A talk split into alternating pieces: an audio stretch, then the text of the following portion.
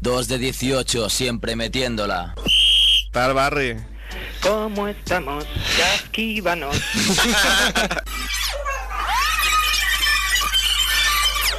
Dudas. ¿Y ante la duda? A ver. Mira, que van se ríe, qué guarro, tío. Qué guarro eres, que van, de verdad. Es que me anticipo dos eventos. Ya. Este tipo de bromas, es que no nos gustan aquí, Barry. Os conozco demasiado bien. ¡Sí, ahora!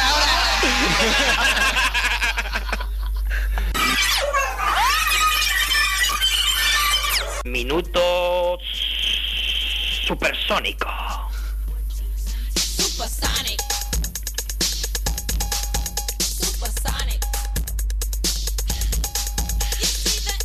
Lukemba, motelero de Opaxi, nativo de Camerún, prefiere las serpientes y la va constrictor a un buen solomillo. La serpiente es la mejor comida que he probado nunca, dice Amute. Sabe como el pescado y el pollo juntos. Ole. Jerry Bass de los Lakers es el mandamás. A sus 77 años de edad, de bellas veinteañeras asiáticos rodeado le verás. Asiáticos no, asiáticas. No solo en el Staples le divisarás. ¿Qué pasa, chicos? Houston es la caña. Acabo de mear en la calle. No me ha visto ningún poli, así que voy a seguir la noche. No me importa. No estoy pedo, ¿eh? Es que tenía que echar una señora meada.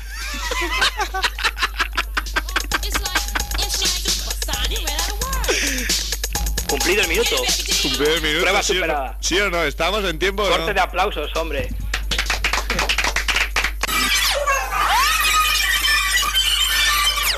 Basketball Wives, cual la acusan de restregar su vagina cada vez que puede. Vamos a dramatizar una conversación que mantienen Eric Williams y su mujer Jennifer en el restaurante Philip Chow de Miami Beach. Basketball Wives, capítulo 2, escena del restaurante, rodando and action. ¿Qué tal, baby? ¿Cómo estás? Bueno, ¿qué pasa con Evelyn? Nada, está tranquila, está soltera, pasándolo bien. ¿Y tú qué? Estás con ella las 24 horas, ¿no? ¿Tú también estás soltera y pasándolo bien? Ok, aquí da Wizard. Esto es 2 de 18, siempre metiéndola.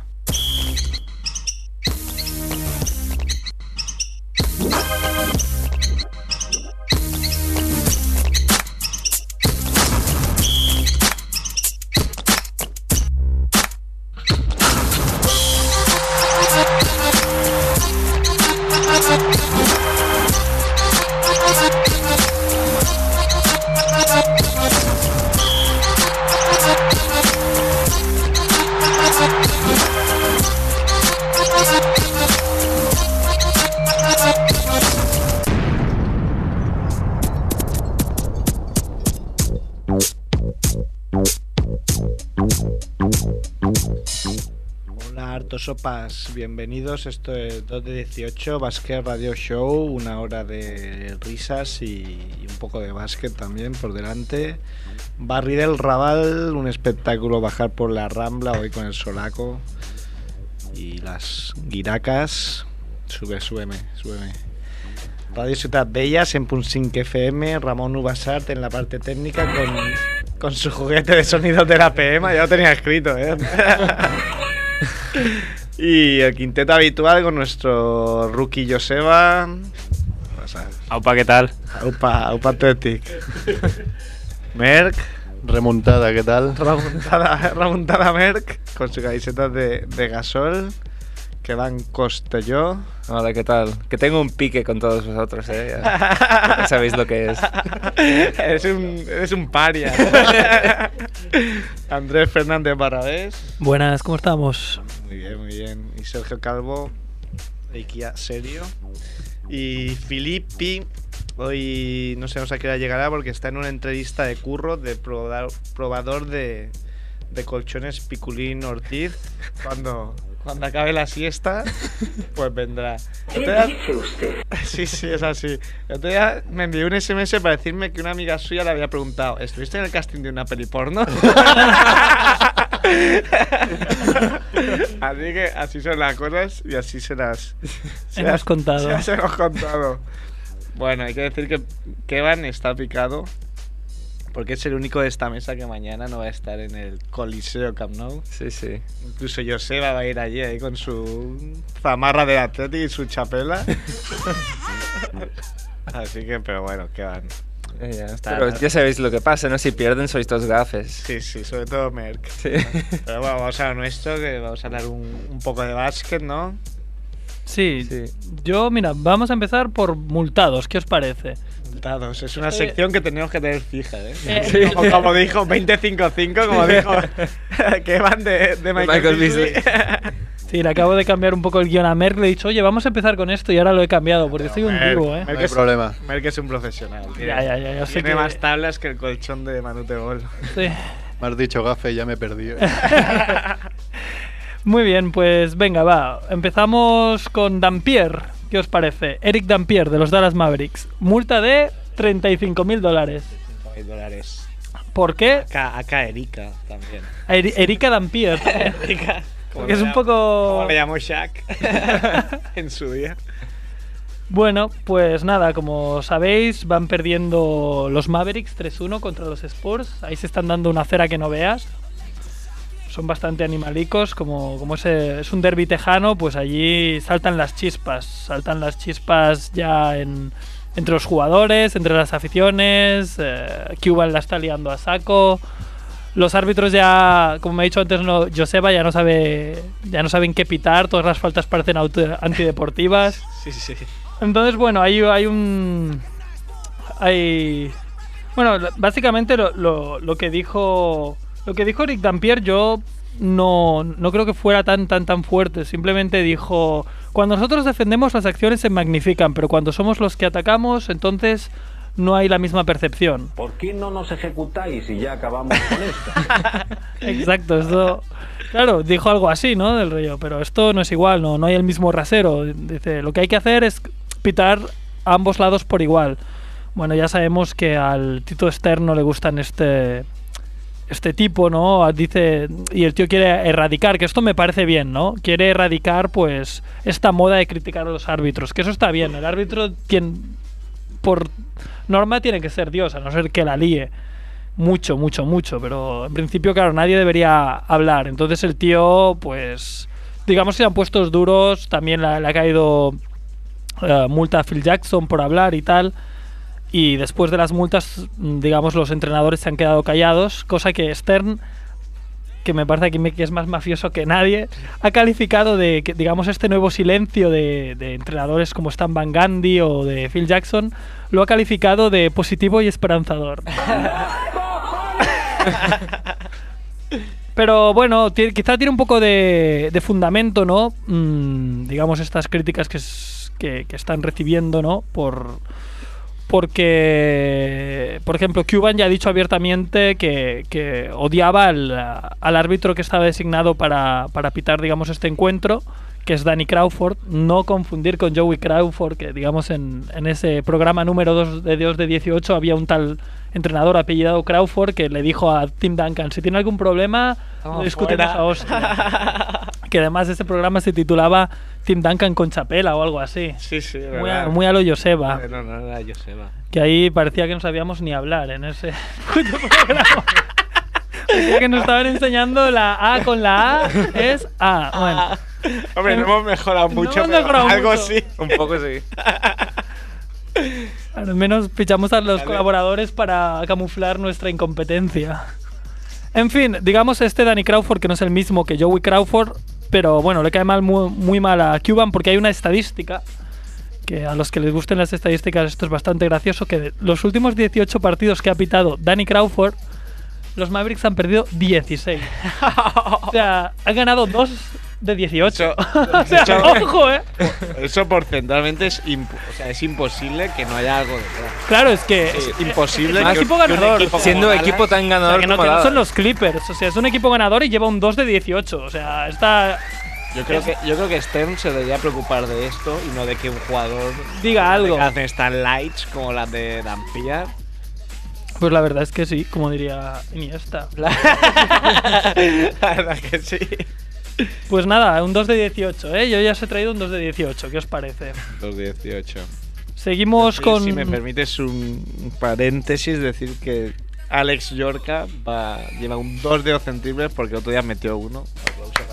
¡Yorka! ¡Campeón! Pero estamos investigando si se tocó o no la oreja. No se lo puedo preguntar porque todavía no me ha hecho amigo de Facebook. Esto no sé cómo va a acabar, pero no va a acabar. Él se lo está buscando, ¿eh? Sí, sí. No sabe con quién se está jugando. Pero ahora hay que, habría que enviarle un mensaje del rollo: mira, los próximos 6 triples los tienes que tirar al hierro, ¿eh? Bueno, yo creo que nada. Desde el cariño siempre. Por cierto, Yorka, que ha probado el carnet de coche. Ha probado el carnet de coche. No, el teórico. Falta el aplauso otra vez. Otra vez. No es fácil.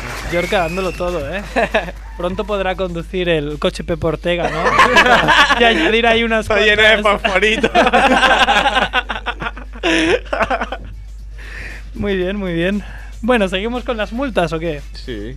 ¿Qué preferís? ¿Lanzan sus cartuchos contra Jackson o suspenden a un locutor por un insulto? Hombre, locutor. Es mejor del locutor. Locutor. Locutor por insulto, ¿eh? Digamos, en la estación de radio KTCK 1310 de Ticket se llama. Bueno, es una radio que está especializada en noticias deportivas con sede en Dallas, ¿vale? Pues digamos que la propia radio ha suspendido. Es como si Radio Ciudad Bella nos suspendiera a nosotros, ¿eh? Ya, si nos escucharan, creo que ya estaríamos suspendidos. O por llamar orco a alguien o algo así. Podría caer una suspensión. En fin, pues suspendió la misma radio, suspendió a Mike Baksik, que es el productor y el locutor de un programa de radio sobre baloncesto, porque en su cuenta Twitter personal publicó, tras la victoria de los Spurs ante los Dallas Mavericks, publicó lo siguiente, que va a traducir... ¿Qué va? Yoguar. Tienes que decir yo antes. Yo, sí. Congrats to all the dirty Mexicans in San Antonio. Bueno, el congrats era congratulations, pero es así como... Felicidades a todos los mexicanos sucios de San Antonio. Así, sin chiquitas, sin rodeos, toma, sucios. Sí. Entonces, claro, la radio se ha apresurado a decir: los comentarios de Mike Baksik fueron inaceptables y ofensivos y son inconsistentes con los valores de KTCTK. Orco Baksik, ¿no? Sí.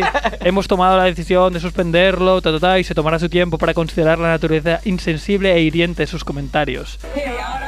Ahora, exacto. Que luego él ahora ha venido diciendo: lamento mi horrible e insensible tuit de anoche acerca de la comunidad hispana en San Antonio. Me he avergonzado de mí mismo, no sé qué, a mi familia y a mis amigos. Soy Tiger Woods. Siempre dicen lo mismo, tío. Hay una macro hecha. Sí, es una página web. Sí, te puedes bajar un PDF que te pone un poco y añades tu nombre, tu edad y es la excusa tipo. Bueno, a todo esto, claro, meterse con la comunidad hispana en sitios como San Antonio, que está muy, muy cerca de México, bueno, o sea, Texas, que está muy cerca de México, y además que ambos equipos tienen... Se meten con Lupita. Sí, tienen jugadores con presencia hispana, ¿no? O sea, tenemos a Manu Ginóbili en los Spurs, tenemos a Eduardo Nájera, que es mexicano, a José Juan Barea, que es puertorriqueño, o sea, meterse ahí en el lío de... El español cuando juega bien, ¿eh? Vale, bueno. Cuando juega bien, ser español. Juanito Müller. Cuando juega mal, que es catalán. Sí. Bueno, seguimos con multas, ¿vale? Este es Phil Jackson, que ha recibido también una multa de $35.000. Yo creo que es lo normal, ¿no? No, al verlo. Y nada, porque... digamos que David Stern se ve que retó al estilo de Harry el Sucio a entrenadores y jugadores del rollo... dijo, make my day, you know, ¿sabes? Lo típico que dicen, hacerme el día. A quien tenga cojones a criticar públicamente a los árbitros es que se va a cagar. Y es buena persona. Y bueno, no le tembló el pulso a Phil Jackson. Y Jackson salió con unas declaraciones: me parece muy fuerte lo de la mano dura, pero David es una persona que no es tímido al hablar de mano dura, y al final dijo algo así como que el problema, de que les hubieran ganado los Thunder era que a Kevin Durant se le trataba como una superestrella con solo 21 años de edad. Y yo pienso, digo, será porque es una superestrella, ¿no? Y todo venía, dice, creo que muchos de los árbitros lo están tratando como una superestrella que llega a la línea fácil y a menudo. Y dijo, pues según Phil Jackson, pues a Kobe Bryant pues no, no tuvo esa suerte. Fuerte aplauso para Felipe. ¡Felipe! Tanto ahí se ha salido porque hacemos gestos de que aquí huele humanidad. Han llegado los calores. Buenas tardes. Como al que ya el último te ha tocado la sillita del niño chiqui. Pero es lo que hay. ¿Qué tal la prueba de colchones Piculín Ortiz? Joder, me he quedado sobado. ¿Pero mejor o peor que el casting de la peli? Yo creo que mejor, ¿eh? Yo creo que mejor, más cómodo. Menos esfuerzo. Bueno, estábamos aquí repasando las movidas semanales. Sí. ¿Qué queréis más? ¿Queréis saber que Puerto Rico ficha a Arnaldo Balkman? Arnaldo Balkman ahí. Ronald Balkman, dirás que es puertorriqueño. No, es estadounidense, nació en el Bronx, pero su abuela tiene ascendencia puertorriqueña y así por la patilla. ¿Su abuela tiene ascendencia o es puertorriqueña? Es. Ah, porque si tú veas a abuela ya alucino. Él tiene ascendencia y su abuela lo es. Esto es como los jugadores argentinos que de un día para otro aparecían con pasaportes italianos en la liga italiana. De un día para otro, mira, eres puertorriqueño. No, sí, es lo mismo, o sea, y se ve que no es... Esta noticia la he leído en Solo Basket y dicen que nada, que se están moviendo para hacer un equipo potente de cara al mundial y tal, y que claro, que la idea es seguir intentando fichar a gente que por ascendencia o tal pues los enganchen, ¿no? Seguro que hay muchos. Sí. Bueno, el otro día comentó Daimiel en el Plus que... No me asustes, cabrón. Que Sergi Vaca podría tener pasaporte español. Español, que es congoleño, pero como... Pues sí. Una bombaca, porque el tío está ahí... En la antigua Sol lo llaman, El otro día la madre de Kevin Durant iba con la camiseta de Ibaka durante el partido. Es un tío muy valorado, un luchador ahí de estos... Rollo Pep Ortega. Jugador fino, ¿no? Fino estilista. Sí. Brutus. Y el otro día Ibaka tenía, creo que 7 tapones en un partido de playoff contra los Lakers. Bueno, luego hablamos de todo esto. Pero lo que yo pienso que fichar a Balkman, no sé yo si es súper buena idea, porque está promediando 1,1 puntos y 1,8 rebotes. Está su granito de arena. Sí. Se trata de un jugador con mucho corazón y trabajador, pero con el talento justo. Según Solo Basket, Con el talento justo. Que fue, a ver si está para la cara, adivinar, fue elección del draft de Isaiah Thomas para los Knicks un año. Sí, se llevó una pitada. Una pitada muy considerable. Sí. Pasamos a cosas más divertidas y más loables. Parte partirnos la caja. Grant Hill gana su tercer premio al jugador más deportivo del año. Pero, oye, hablamos de esto luego con Pau. Ah, esto si como quieres. Wow. Sí. Y hablamos de Orco Roncero, ¿no? Un poco. Ah, sí. Vamos a darle a Merck. Sobre todo es que hay una frase que a mí me ha dejado loco, ¿no? Sí. O sea, me tiene loco todavía. Falta la sintonía de la hora de las tortas, ¿no? Porque ya empieza a ser un habitual. Sí. Pero Orco Roncero últimamente se está saliendo. Últimamente siempre se sale. Sí. Y yo propongo... a mí me lo envió Filippi por correo y Luis Clausín. Luis Clausín en el Facebook nos lo puso, en el Facebook de 2 de 18. Ahora ya es facebook.com/2de18. Sí. Y la verdad, bueno, yo propongo ya que sea la última vez que hablemos de este tío, porque da más noticias que... La verdad es que me lo enviaste y no lo quería leer, porque digo... Es que la primavera la sangre altera, ¿no? Es que me caliento y ya en verano... El Roncero te pone los nervios de punta.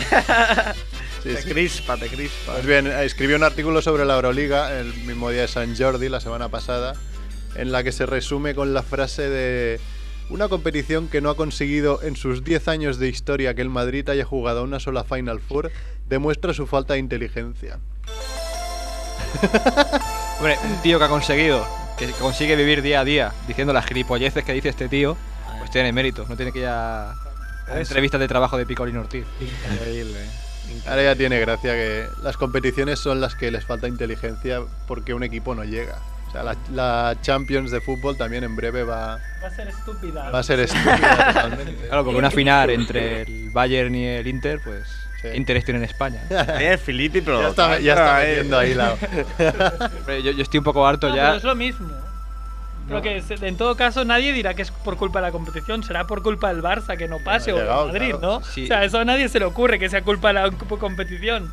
te podrá dar rabia, pero o sea, sí, no es culpa de... Si la palabra en el mes de marzo era Cenicienta, la palabra del mes de abril es remontada. Porque en el marca.com el otro día leía remontada del Valladolid con Clemente, del Madrid en la Liga y del Barça con el Inter. O sea, es una palabra que está un poquito ya sobada, remontada. Sí. Bueno, pero estos no son... Inciende un poco más en esto del Madrid. No es que no haya estado en Final Four, es que no ha estado ni cerca. No, bueno. Este año hubiera estado cerca si ganaba el Barça. Sí, bueno, pero... Estaba gastándose también. Pero hay que ganar al Barça, que es un señor equipo. Eso, ¿no? Sí. Bueno. Sí. Bueno, es que tiene una lógica así propia, ¿no? De decir, mira, es culpa de la Euroliga que un equipo no llegue a la final. Realmente. Sí, habla de falta de interés de las audiencias, que hasta cierto punto se le puede dar la razón. No, pues sí, todo eso tiene razón, pero... Es decir que... Es que... me desorino. Es que para Roncero que el Madrid pierda es una conjunción de astros, ¿no? Sí. Este tío está cebado. Que están muy juntos últimamente también, bueno, parece. Pues. Los astros, porque no para de perder. Sí. En fin, bueno. ¿Tenemos a Roncero o tenemos más? Mira, a Roncero yo creo que estoy con Merck, no mencionaba. No, ya, dilapidarlo en 2 de 18. Con esta frase lo dilapidamos y ya... Yo lo lapidaría. Esperamos. en la realidad, ¿no? Esperamos que más masilla como el asesinato de Brandon Jennings, que el asesinato de Roncero. Oye, que llama más masilla ya, ¿eh? Bueno. Sí. ¿Qué más movidas han pasado? Yo os quería comentar, que ahora que me ha venido a la cabeza, si no se me va, un vídeo, no sé si lo habéis visto, de la final del Partizan contra quién era? Tigona, la final de la Liga Adriática. ¡Maravilloso! Acojonante. Acojonante. Que se tira, ¿quién se tira? Es el Partizan que se tira el triple. Teja Germán. A falta de un segundo mete un triple. La jugada de... falla 2 tiros libres Partizan, Lawrence Roberts. Y con 4 segundos mete un triple Bojan Bogdanovic, jugador que estaba en la cantera del Madrid. Es que queda 0.6 el reloj. Sí, y mientras los demás lo celebran y mientras la cámara ni lo sigue, o sea, sigue la celebración, Dusan Kengman mete un triple de medio campo para el Partizan y ganan el partido y la Liga Adriática. En casa del enemigo, de la Cibona, hay muchas connotaciones políticas en Zagreb. Y además es muy curioso porque la Cibona decide no defender esa jugada. Se coloca celebrando en su campo y le deja al Partizan de Belgrado lanzar a canasta, lo cual es un error. Claro, ya así se da. Yo creo que se han dado cuenta ya. Sí. Hemos perdido. Yo creo que no decide, yo creo que simplemente se piensan que ya habían ganado, ¿no? Sí, pero es que ni la televisión recoge la jugada, o sea, se tiene que ver en la repetición. Solo el comentarista mete un grito, aquello. Entonces se ve en la repetición que ha metido un triple desde su casa. Y ya molta maldad, pero este mono. Sí. Ya molta maldad. Pues bien, hombre, pues mira. Interesante. Sí. Ese entrenador, todo un visionario, ¿no? El de la Cibona. Perasovic. Sí. ¿Es Perasovic o no? Perasovic. Ah, sí. Es que este es un crack. O sea, que acabó de los nervios. Pero bueno, a Perasovic le dio un chungo, ¿no? Que cuando estaba en Vitoria le dio un chunguito. Por eso que igual tendría que dedicarse a jugar al golf como Cruyff, ¿o no? Sí, se ve que el tío... le pagan por hacer eso, tío. A lo mejor no es tan fácil. Se ve que el tío era un poco obseso del café. Se lo tomaba rollo Gatorade. Ahí. Sí. Joder, eso. Bueno. No sé si habéis comentado todos los jugadores que se han presentado al draft, de aquí de la zona. No, pero yo tengo ahí... de la zona de aquí de Rabaseda, sí. Mamadou Sam, etc. Yo tengo la noticia. Venga, va, empieza hablando tú y yo te completo. Pues bueno, ya he dicho que Mamadou Sam y Xavi Rabaseda son jugadores de la cantera del Barça y están en el Cornellá de la Liga de Cooro hasta no sé cuándo, porque puede que pierdan la categoría en el playoff contra Tarragona este fin de semana. Y son dos jugadores con proyección en NBA, pero que aún no están preparados y seguramente se han apuntado para que sean, ¿no?, un poco más seguidos en el hype, en el torneo de Treviso, en el Adidas Eurocamp.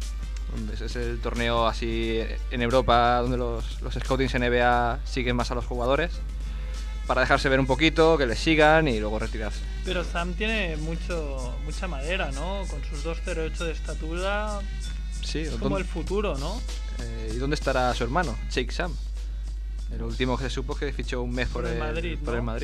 Fichó por el Madrid temporalmente, intentó ir a la NBA, pero no le salió bien. Bueno, pero nunca se sabe, pero claro, pues Sheikh Sam le salió fatal. Ha ido Serge Ibaka, que desde luego tenía más cartel, pero tampoco nadie pensaba que iba a hacer lo que está haciendo. Que ahora lo llaman el Antigasol. Imagínate que te llaman a ti el Antigasol. Pero eso, ¿quién lo llama? Vale. Bueno, la prensa vende motos. La M. Es vende motos, pero está jugando ahí, o sea, sí, está aportando. O sea, que para vender la moto, bueno, tienes que ya ser un poco titular en ese equipo y tal, si no, ya no. Sí. No cuela. Bueno, por suerte a Mamadou Sam, a Aguilar y a Rabaseda. Yo creo que Pablo Aguilar sí que se queda en el draft. Se ha apuntado y yo creo que sí que no retira la candidatura. Y será una segunda ronda, que creo que es lo que le interesa. Seguir aquí un poco de tiempo más. Ya ha sonado también en la gran M, ¿no? Que el Madrid tiene de tiempo hasta el 31 de junio, el día que no existe, pero bueno. Hasta el 31 de junio para recuperar al jugador pagando 300.000 euros. Hasta el 31 de febrero. También. O sea, eso es recuperarlo bien, pagando 300.000 euros. Está bien. Oye. ¿Qué suena? No me asustéis. ¿Nos puedes decir ya la portada de Crossover? Las portadas de Crossover ya están ahí. Pero y las has anunciado aquí en 218. Y hay que decir que la revista debería estar colgada desde ayer. Pero no está. Problemas técnicos de última hora. Más siempre técnicos, no, porque siempre hay culpa de los informáticos o qué. No sé, que tú te has dormido ahí con la prueba del Piculín Ortiz. Me he quedado sobado ahí. Te has dormido en los laureles. Yo me sobo en el ferrocarril hoy. Cualquier día me roban o me dejan. Te violan. Me fuerzan ahí, yo qué sé. Pues bueno, las portadas son dos. En este caso hacemos. Y más dos, vaya tíos. Petándolo. Dos por el precio de una. Son Amar Asai, jugador del Club Básquet Murcia y una leyenda de. De Murcia. De la huerta murciana.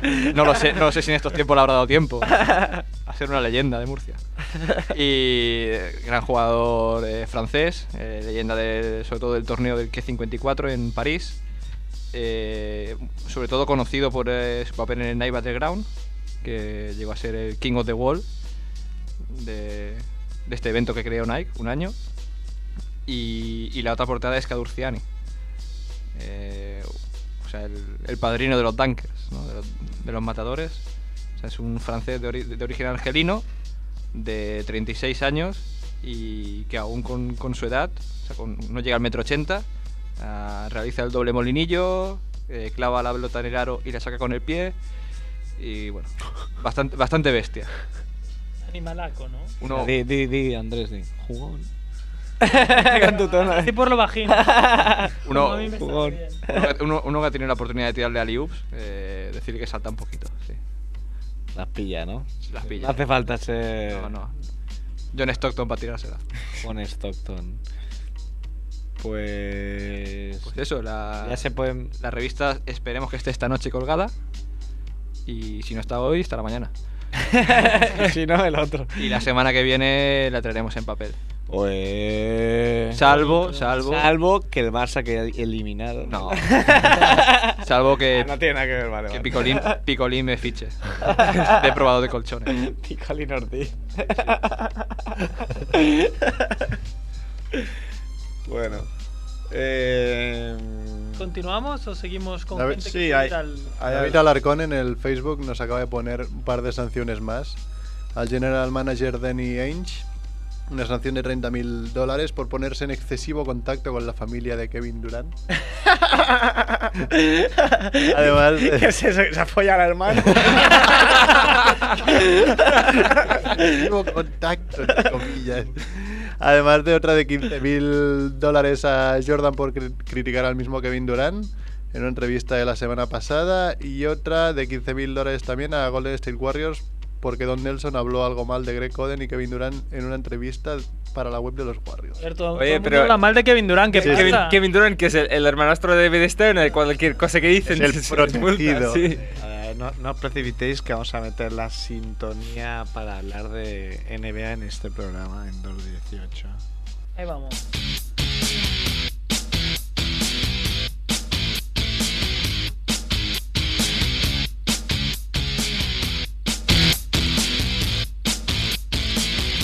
dear Chasey Lane, I wrote to explain I'm your biggest fan. I just wanted to ask, could I eat your ass right back as soon as you can? Pau Martorell. Hola, amigachos. Dichosos los oídos que te oyen. Escuchan. Pua, mi vida es muy complicada. Bueno, Pau Martorell, estrella de Marca NBA en Radio Marca Barcelona, jefazo de Ultimate NBA. No te rías. Te rías, que es verdad. Me río por lo bajini. Por lo altini te has reído.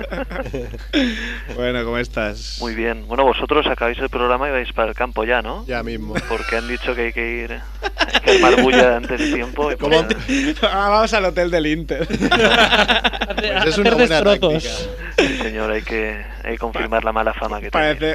Parece ser Galatasaray, ¿eh?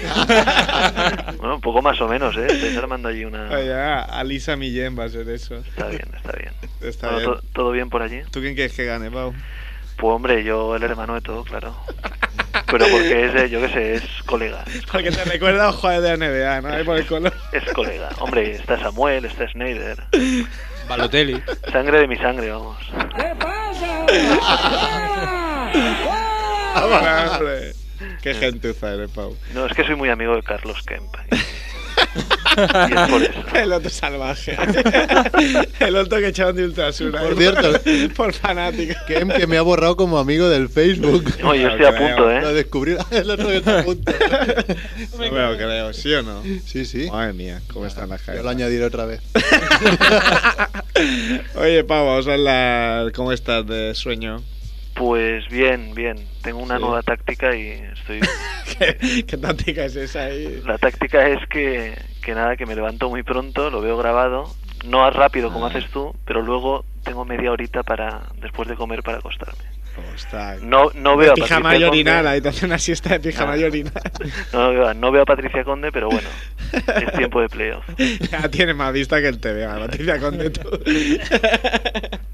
Y nada, pues disfrutando. Fue un poco aburridillos, ¿no? Pero en la conferencia este, aburridos en el este y muy previsibles, y en la conferencia oeste apasionantes, ¿no? Yo creo que son 4 grandes eliminatorias ahora mismo, y yo creo que sí que vale la pena, ¿no? Echarle un vistazo a la parte occidental de la NBA. Pues vamos a ello.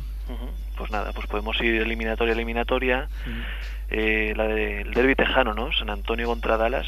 Eso es la bomba, ¿eh? Sí, nos está adelantando un poco porque la sancionada... Solo hemos contado las multas, ¿eh? Se va a ver un follón que no sabe ni dónde está metido. Sí, ahí va a haber... Ahí se están repartiendo, pero va a ser bien, sobre todo en el último partido, ¿no? Eduardo Nájera le pegó un bofetón, ¿no? Le cogió del cuello a Ginóbili, que tenía la nariz a la Virulé, y luego también hubo, ¿no? Un bofetón de Richard Jefferson a Nowitzki. Lo lógico, ¿no? Y lo normal en un derbi así, con tantas guerras ya entre ambos equipos. Y tanto odio, ¿eh? Tanto odio, y de momento los Spurs, pues intratables, ¿no? Realmente era el peor equipo que le podía tocar a Dallas, yo creo. Y San Antonio está confirmando que después de una temporada regular en la cual se ha dejado ir, claramente, ha llegado a la parte más importante en forma, con sus jugadores muy, muy bien, muy finos todos. Y no está haciendo ni tan siquiera falta que Tim Duncan esté dominando o apabullando, porque en el último partido, que supuso el 3-1, yo creo que ya irremontable para Dallas, pues Duncan se quedó en 4 puntos, o sea que realmente están siendo más los secundarios, ese Josh Hill, por ejemplo, Matt Bonner también ha tenido algún buen partido, Richard Jefferson ha tenido un buen partido también, y por supuesto Ginóbili y Parker los que están llevando la nave de Popovich. Para mí increíble, que han llegado también a playoffs, es increíble. No, pero... Es increíble, pero a la vez no te sorprende, porque son unos gatos viejos que siempre hacen lo mismo, que en temporada regular, bueno, hacen una fase mejor o peor y luego llegan a playoff y son buenísimos siempre. Bueno, pero yo pensaba que el año pasado ya, cuando cayeron en primera ronda después de quedar cuartos o terceros en la regular season, yo ahí sí que vi, o pensé, y también lo escribí en mi blog, que había llegado el final, ¿no?, de la época de San Antonio. Este año la temporada regular ha sido mala. Sí. Pero bueno, ahora están dando un nivel muy alto de baloncesto, con grandes minutos de baloncesto en el segundo partido. Recuerdo que se llegaron a poner más 20 en cancha de los Dallas Mavericks, y realmente pues ahora mismo son intratables, son favoritos para la eliminatoria sin duda. Yo me mojaré y diré que Dallas remonta 4-3. Pues si Dallas remonta, yo me hago socio de los Clippers. Bueno, ahí queda dicho, ¿eh? Ahí queda dicho. Ahí, Pau, te ahí veo queda los dicho, Clippers. Ya veremos. Claro, ¿Y tú crees que si Dallas queda eliminado va a suponer un cambio en lo que es la franquicia? O... Pues, hombre, la verdad es que por contratos no lo van a tener fácil, porque ellos han fichado este verano a Sean Marion. Caron Butler también tiene contrato en vigor. Los únicos importantes que acaban contratos son precisamente los dos centers, Dampier y Haywood. El resto están un poquito atados de pies y manos. Jason Kidd también firmó una renovación el pasado verano, a no ser que fuera mediante traspasos, y yo creo, y es una opinión personal, que la pieza más traspasable sería Sean Marion. Yo pienso que tienen que seguir al menos con este esqueleto de equipo un par o tres de años, vamos. Rick Carlisle ha declarado que aunque caigan, él seguirá, ¿no?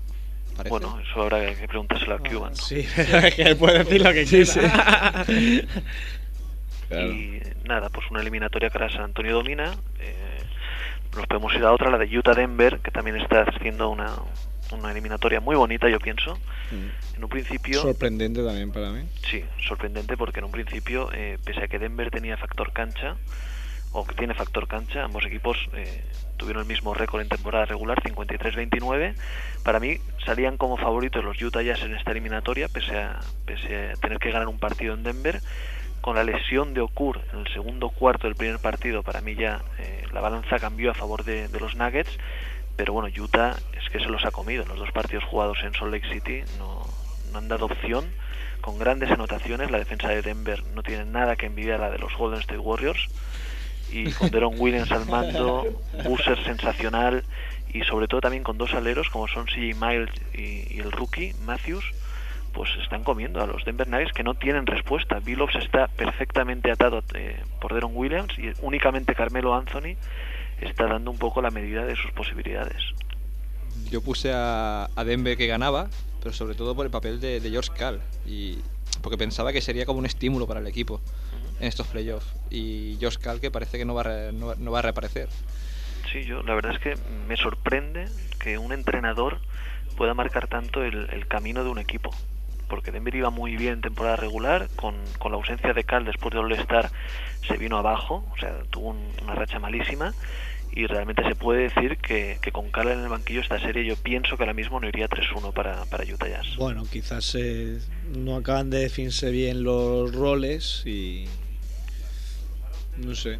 Sí, la verdad es que el problema también a veces es que el segundo entrenador puede servir para una sustitución corta, ¿no? Pero no para esta sustitución que se ha alargado un poquito.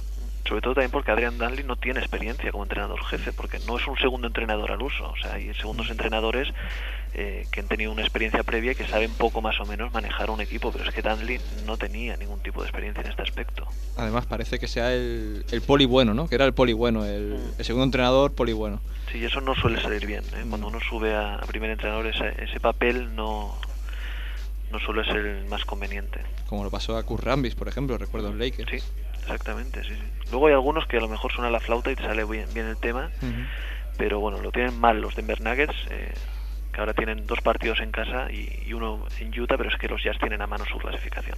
Aquí no me mojo, aquí gana Utah. Sí, verdad, tiene toda la pinta. Si vuelve George Karl, quizás remonta Denver. No sé. Lo veo complicado. Ya la espiral es bastante complicada para los Nuggets. Si volvió Brandon Roy. Bueno, pero Brandon Roy ha vuelto como decir campeador. Estas payaseces, de verdad, de que dicen que se ha roto ahí el cráneo y vuelve al siguiente partido, me parece de payasos a mí eso. No, y si es verdad, me parece como de loco. No, porque no es verdad, son payaseces. Bueno, que no puedes decir que va a estar 3 meses de baja y luego que vuelvas al siguiente, porque entonces están mintiendo. No es que el tío sea un superhéroe, es que han mentido.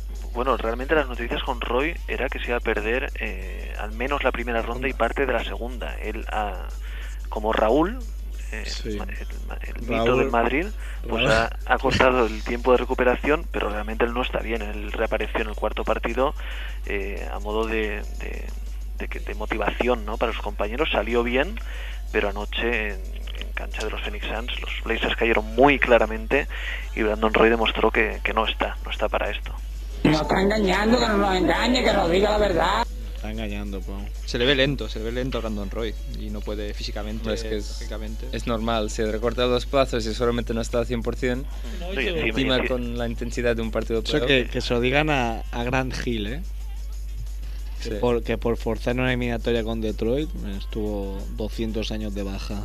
Y ya ha declarado Brandon Roy que quiere ser titular el próximo partido. Ojalá sea. Pues bueno, si Brandon Roy allí es el que pincha y corta, o sea que no. Pues ya está. Será o sea y juega. Para que salga Rudy. Zasca. Toda la boca. La prensa de aquí no le da ningún mérito a Macmillan de que vayan 2-2. Y le da mucho más mérito, bueno, más que mérito no, le hablan mucho más de que Rudy está desaparecido y no rasca bola. Sí, pero ¿por qué está desaparecido? Porque cuando se le dio la oportunidad el tío tampoco dio el paso adelante, ¿no? No, sin duda, o sea, Rudy ha hecho una temporada mala por culpa suya, ¿eh? Exacto. Ni más ni menos. Yo mira, aquí aprovecho para hacer una mención especial a un artículo que ha escrito de opinión Albert Molinari en Ultimate NBA, que se llama Rudy espabila. ¿Sabes de qué te hablo? Sí. No paráis de machacar a Rudy. Un artículo fabuloso. Es muy bueno. Que además que se nota que está escrito con el corazón. Con porque, amor, sí. Porque Albert es un hombre que admira a Rudy y está fastidiado porque es que realmente no es el Rudy Fernández que salió del Juventud hace 2 temporadas. Voy a leer algunas cosas textualmente que a mí que me gustan. Dice, pues no me he traído las gafas del cerca. Decía... no tenía mucha bola, era el momento, pero no lo hizo. No se atrevió a pedirle al padre Macmillan que le dejara tirarse a su hija. ¿Pero para qué pedirlo? Biles no lo pidió, simplemente se la ha llevado al cine y se la ha zumbado. Y la niña está contenta, y con eso Macmillan tiene suficiente. Mientras entre la bola, cojonudo. Y nada, luego cita las excusas de Rudy, que si no recibo bolas, que si no solo defiendo, que no quiere que corte por la zona, bla, bla, bla, bla. Entonces al final le dice, mira, basta ya, ¿dónde está el Rudy que vimos en Europa en los 3 últimos años? Tú eres de los jugadores más talentosos que ha dado España en su posición. O sea, no me vengas con excusas. Tú, que espabile. Tú espabila y demuestra quién eres y al final te tendría que salir bien. Simplemente sé tú de una puñetera vez. Que espabile. ¿Algo más de esta eliminatoria, Pau? Pues nada, que Fénix lo tiene bastante... Bueno, 3-2 va, 2 partidos quedan para la serie y vamos a darle favoritos a los Suns. Seguro que sí. ¿Y la última del West? Bueno, esta es la eliminatoria, ¿no?, por antonomasia del Oeste, porque los Thunder se le han subido las barbas a los Lakers después de 2 partidos en California. Con 2-0 se fueron los Lakers a Oklahoma y bueno, un tercer partido que los Lakers perdieron ellos mismos, yo pienso, porque lo tenían bastante controlado mediado el tercer cuarto. En el cuarto partido los polluelos de Scott Brooks se pasaron por la piedra a los Lakers. 2-2, una eliminatoria muy peligrosa. Esta noche se juega el 5º partido y ojito, porque no está nada claro, los Lakers no están bien, Kobe Bryant no está bien y Durán, a ver si se zafa de ese férreo marcaje que le está haciendo Ron Artest, y es un equipo peligrosísimo. Y con un ambiente brutal, ¿eh? Sí, sensacional. Sí, además hicieron una cosa muy, muy bonita. En el tercer partido salieron toda la grada con camisetas azules y en el cuarto toda la grada con camisetas blancas, es decir, que tampoco pudieron los Lakers esperarse este cambio de look de la grada y es, para mí, bueno, una de las noticias de esta primera ronda, por supuesto, los Thunder. Yo creo que es una serie que el arbitraje será mirado con lupa, ¿no? Porque entre lo que se ha dicho de Durant y lo que puede estar protegido Kobe Bryant para que gane Lakers, esa es una serie que el arbitraje... Bueno, el arbitraje, si tiene que tirar a favor de alguien, va a tirar a favor de los Lakers. Sí. Eso está claro, sobre todo en un hipotético 7º partido, ahí van a tirar para casa. Pero desde luego lo que han hecho ya los Thunder ya vale la pena, ¿no? Haber madrugado y haber visto este tipo de partidos. Yo puse un 4-2 en la porra, ganaba Lakers. O sea que voy en camino. Muy bien, lo tienes ahí a mano. Yo que ahora mismo llevo la camiseta de los Lakers, María, gracias que pasaran los Thunder. Tú eres un chaquetero. Pero no, ya voy con el débil, tío. Hola. Vilanova ahí. Con el Inter mañana. Los Thunder, que es un equipo débil, no muy débil. porque no, bueno, ya. Lo fuerte que estaba el oeste este año... Un primero contra un octavo. Es... Sí, sí, toque contra quien te toque, lo tienes chungo. Sí, sí, está complicado. Bueno, en el este, vamos todo más este. Previsible. El este está... nos vamos a liquidar rápido, ¿no? Sí, porque sí. Orlando ha pasado por encima de los Bobcats, que han pagado la novatada de sus primeros playoffs en la historia, 4-0, sin necesidad de un buen Dwight Howard, que ha estado, para mí, horrible. La media de Dwight Howard en los 4 partidos es de 9,8 puntos, 9,3 rebotes y 5,5 faltas en 26 minutos. ¿Eso qué es? ¿Que lo han expulsado? ¿Sí? ¿Howard o...? Sí, no sé. O el polaco este de... Casi siempre. Sí. Gortat. Gortat. Está lamentable. Podrían ser números de Gortat. Y encima en tiros libres, al loro un 37% en tiros libres. Ah, está bastante bien. Y un 48% en tiros de campo, él que normalmente casi ha rozado el 60%. Sí, que juega como en la canasta de su casa. Exacto. Habrá que preguntar a Barry a ver que si hay algo detrás, si hay alguna aspirante, actriz. Bueno, lo que tiene creo, X detrás o algo. Lo que yo creo que hay es un gran planteamiento de Larry Brown, que ha minimizado a Superman, pero se ha olvidado del resto, porque Jameer Nelson ha sido la estrella de la serie, ha acampado por sus respetos y ha sido la gran diferencia. Se ha comido a Raymond Felton, y ya te digo, sin un buen Dwight Howard, con un Razar Lewis normalito, un Vince Carter que no metió su primer triple hasta el último partido, un 0,5% en triples de... tanto por ciento en triples de Vince Carter, y aún así 4-0 para Orlando Magic. De 0,5. No, ha metido uno de 200.000 triples Carter en la y aún así 4-0. Es que tampoco los Bobcats han inquietado demasiado.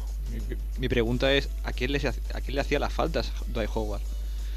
Pues a cualquiera que se pasara por ahí. Le metía un mamporro, ¿no? Sí, sí. ¿Es verdad que va a volver Jordan a las canchas el año que viene o no? No, yo lo he visto muy implicado, en esta... dejándose ver mucho. Hombre, todo... que es suyo, ¿no? Que se deja la pasta, que menos. Pero ha quedado un poco forzado. Pero, claro, te compras un juguete, pues los primeros días juegan, ¿no? Ya veremos. Bueno, Stephen Jackson acaba con un 35,8% en la serie y un 16% en triples, al lorito también, porque... Muy bien también, ¿eh? Por ahí se les ha escapado a los Bobcats los partidos. Bueno, Milwaukee y Atlanta 2-2. Hombre, este está más guapo. Una eliminatoria marcada sin duda por la ausencia de Bogut. Yo creo que los Bucks con el australiano le hubieran puesto más duro todavía, si cabe, la eliminatoria a los halcones. 2-2, bueno, los Bucks, el equipo con más orgullo, más amor propio y un gran trabajo de Scott Skiles, sin duda. Temporada impresionante. Y aunque los Hawks ya tienen tendencia a empanarse un poco, ¿no? Ellos solos. Sí, es un equipo que cuando hay que hacer esfuerzos largos en el tiempo se vuelve perezoso. Hacen lo justo, ganaron bien los dos primeros partidos en Atlanta, pero luego estos dos partidos en Milwaukee, yo no sé, yo creo que un equipo que quiere ser grande debía haber sacado al menos uno de los dos. Sí, sí, mínimo. Fuera de casa le cuesta, le cuesta jugar, no sé, se relajan mucho. Sí, hay dos jugadores que son Marvin Williams y Mike Bibby, que son un poco lastre para ellos, no acaban de ser regulares. No sé, Marvin Williams dará mucho equilibrio defensivo y lo que quieras, pero no es un titular para un equipo grande o que pretende ser grande. A ver, Johnson está muy bien en los partidos de Milwaukee. Sí, Johnson fantástico, vamos. Johnson ganándose el próximo contrato en Nueva York. Correcto. Totalmente de acuerdo. Bueno, Boston y Miami. Que Boston no ha dado opción, Boston, ¿no? Y Wade. Boston contra Wade, sí. Boston, Wade salvó a los Miami Heat en el último partido, el que supuso el 3-1, con el posiblemente último partido de Wade frente a sus seguidores de Miami, pero Boston realmente ha estado muy bien. Ganaron el tercero en Miami gracias a una canasta de buzzer de Paul Pierce, pero bueno, yo cuando antes de iniciarse la serie había muchas apuestas de que iba a ganar Miami la serie y tal, 2-4, no sé qué. No sé, yo no sé por dónde puede hacer daño Miami a los Boston Celtics, porque sí, porque dejando al lado... ¿Por dónde? No, es que dejas al lado Flash Wade y Michael Beasley no está todavía para marcar la diferencia. 25-5. 25-5, sí. Jermaine O'Neal está peor todavía que Dwight Howard y no tienen más, banquillo no tienen tampoco, y de momento Boston yo pienso que sentenciará, ¿no? en el sexto de la serie, pero en el quinto. de hecho bastante, ¿no? Wade no permitiendo que les barrieran, ¿no? Sí, bueno, con una actuación espectacular. No sé si visteis el partido. Sí, sí. 46 puntos, además, con un último cuarto fantástico, 5 de 7 en triples. Vamos, el mejor Wade desde, ¿por qué no decirlo? Desde las finales de 2006. Las finales, probablemente, sí. Con una eliminatoria que también parece clara, como también parece clara la de Chicago contra Cleveland, ¿no? Los Cavaliers 3-1 con Burrikin James a los mandos. Se está saliendo, ¿no? 40 puntos en el segundo partido, 24, 6-5 en el primero, luego en el tercero se fue a 39 puntos, es decir, hace lo que quiere, el mejor jugador del momento, el mejor jugador del mundo, con permiso de Messi. Sí, pero algo... pero algo tiene que estamos todos flipamos todos con los 46 puntos de Wade, y mete LeBron 40 y dice, uff, qué cansino. Bueno, pero porque es más habitual, es un jugador que no cae bien a la gran mayoría de la gente. Yo no, a mí no me cae ni bien ni mal particularmente, no, pero como jugador de baloncesto, yo a mí no me ha hecho mismo, nada. Ahora, mejor que no te haga nada. Ahora mismo indiscutible, el rey de la NBA, el rey del mundo, LeBron James. Sí. Y la serie. Todo el mundo dice que sí, ¿eh? Sí, sí. Liquidarán en el Quicken Loans Arena el próximo partido de los Cavaliers y nos presentaremos con unas muy apasionantes semifinales de conferencia en el este. Teóricamente serán Boston, Cleveland contra Atlanta y Orlando, si es que Atlanta al final se quita de la piedra del camino que son los Bucks. Y en el oeste, pues en un principio yo apostaría por Lakers, Utah y San Antonio contra Phoenix. San Antonio, Phoenix, que también pueden saltar chispas por el pasado reciente que tienen los dos equipos. De meterse ya a golpes. Sí. Mira, San Antonio va a pasar ahí pegándose contra todo el mundo, me parece a mí. Bueno, en esa serie yo creo que al final Mike Stoudemire hará la cagada habitual y lo acabarán pasando los expertos. Y estarán 2 partidos de suspensión, ¿no? Sí, una cosa de estas raras, o un 2 de 15 en tiro en el sexto o séptimo partido. Una cosa de estas raras que suele hacer. Hombre, acá dicen 2 de 15 y di 2 de 18, ¿qué te cuesta? Bueno, sí. 2 de 18 solamente está para los elegidos. De los pocos, ¿no? Stoudemire aún no se ha ganado entrar en el club.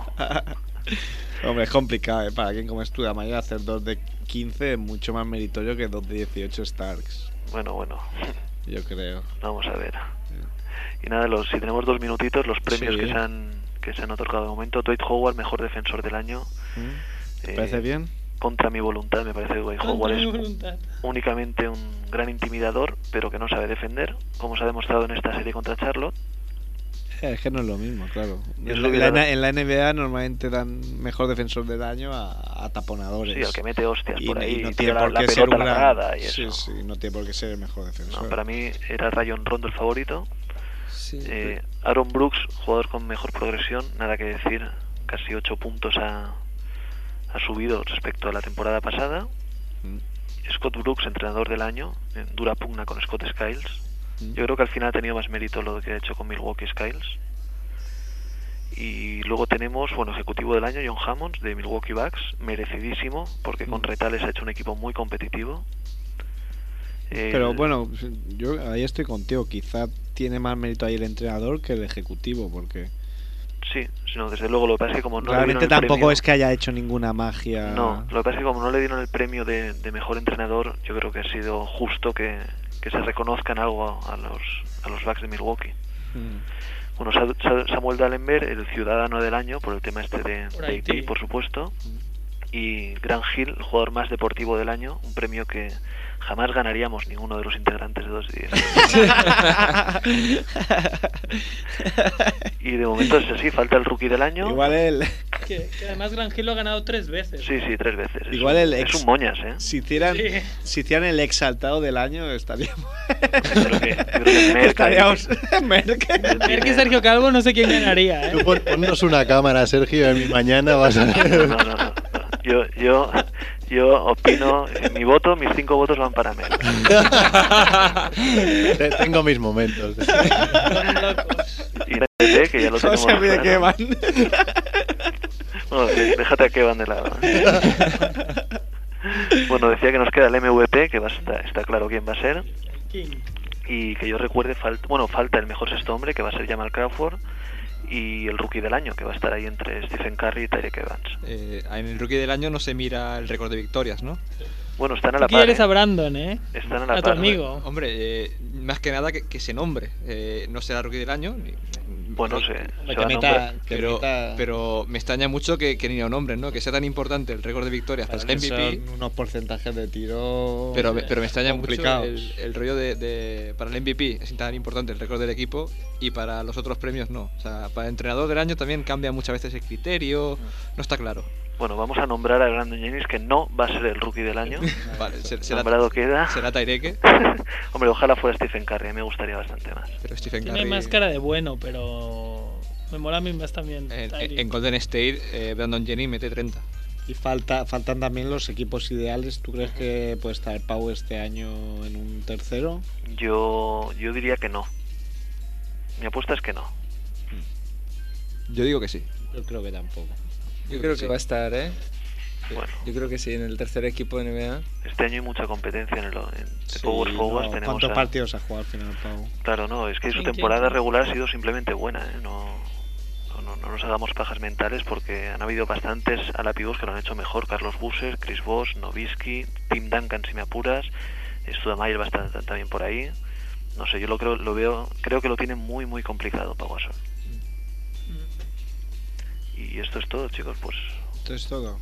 No hay mucho más. Bueno, pues vamos a ir, Pau, hablaremos contigo antes de mes y medio, ¿eh? Para que nos sigas contando la NBA. Muy y nada, bien. Me gusta te haber montado bien, ¿eh? Para ver los partidos y hacer media hora de siesta. Que lo paséis bien mañana, que gane el mejor y la liga que la gane el mejor también, hombre. Amunt llevan. Amunt, amunt. Un abrazo. Hasta ahora, chao. Un abrazo.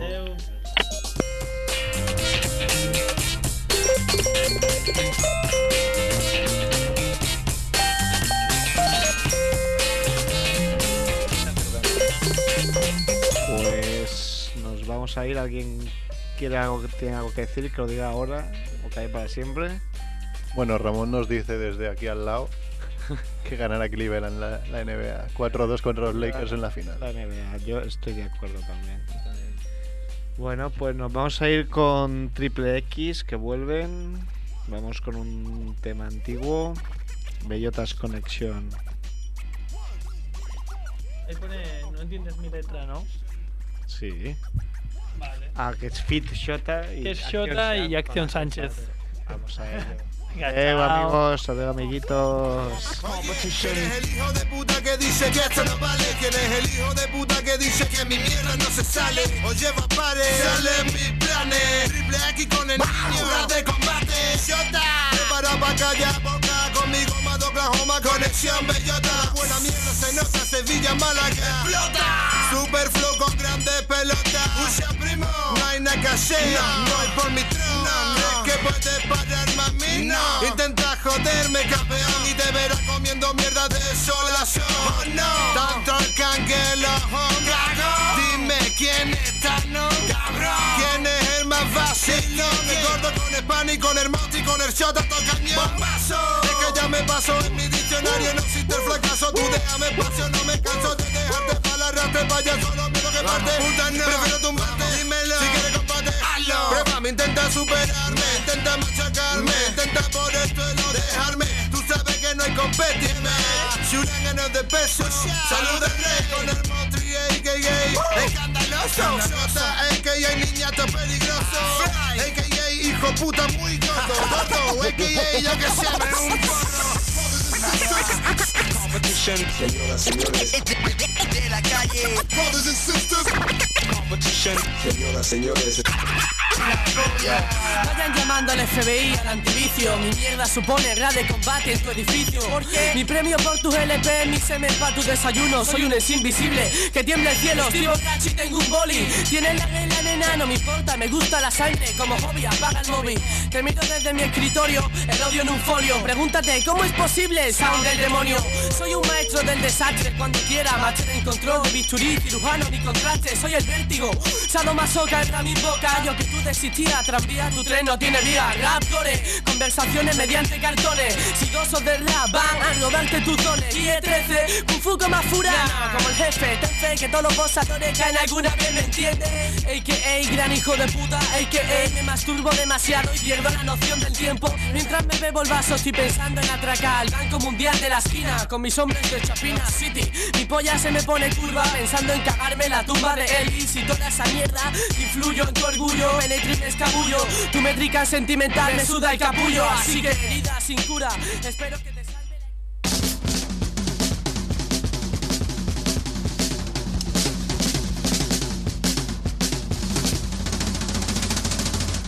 la... Radio Ciutat Vella.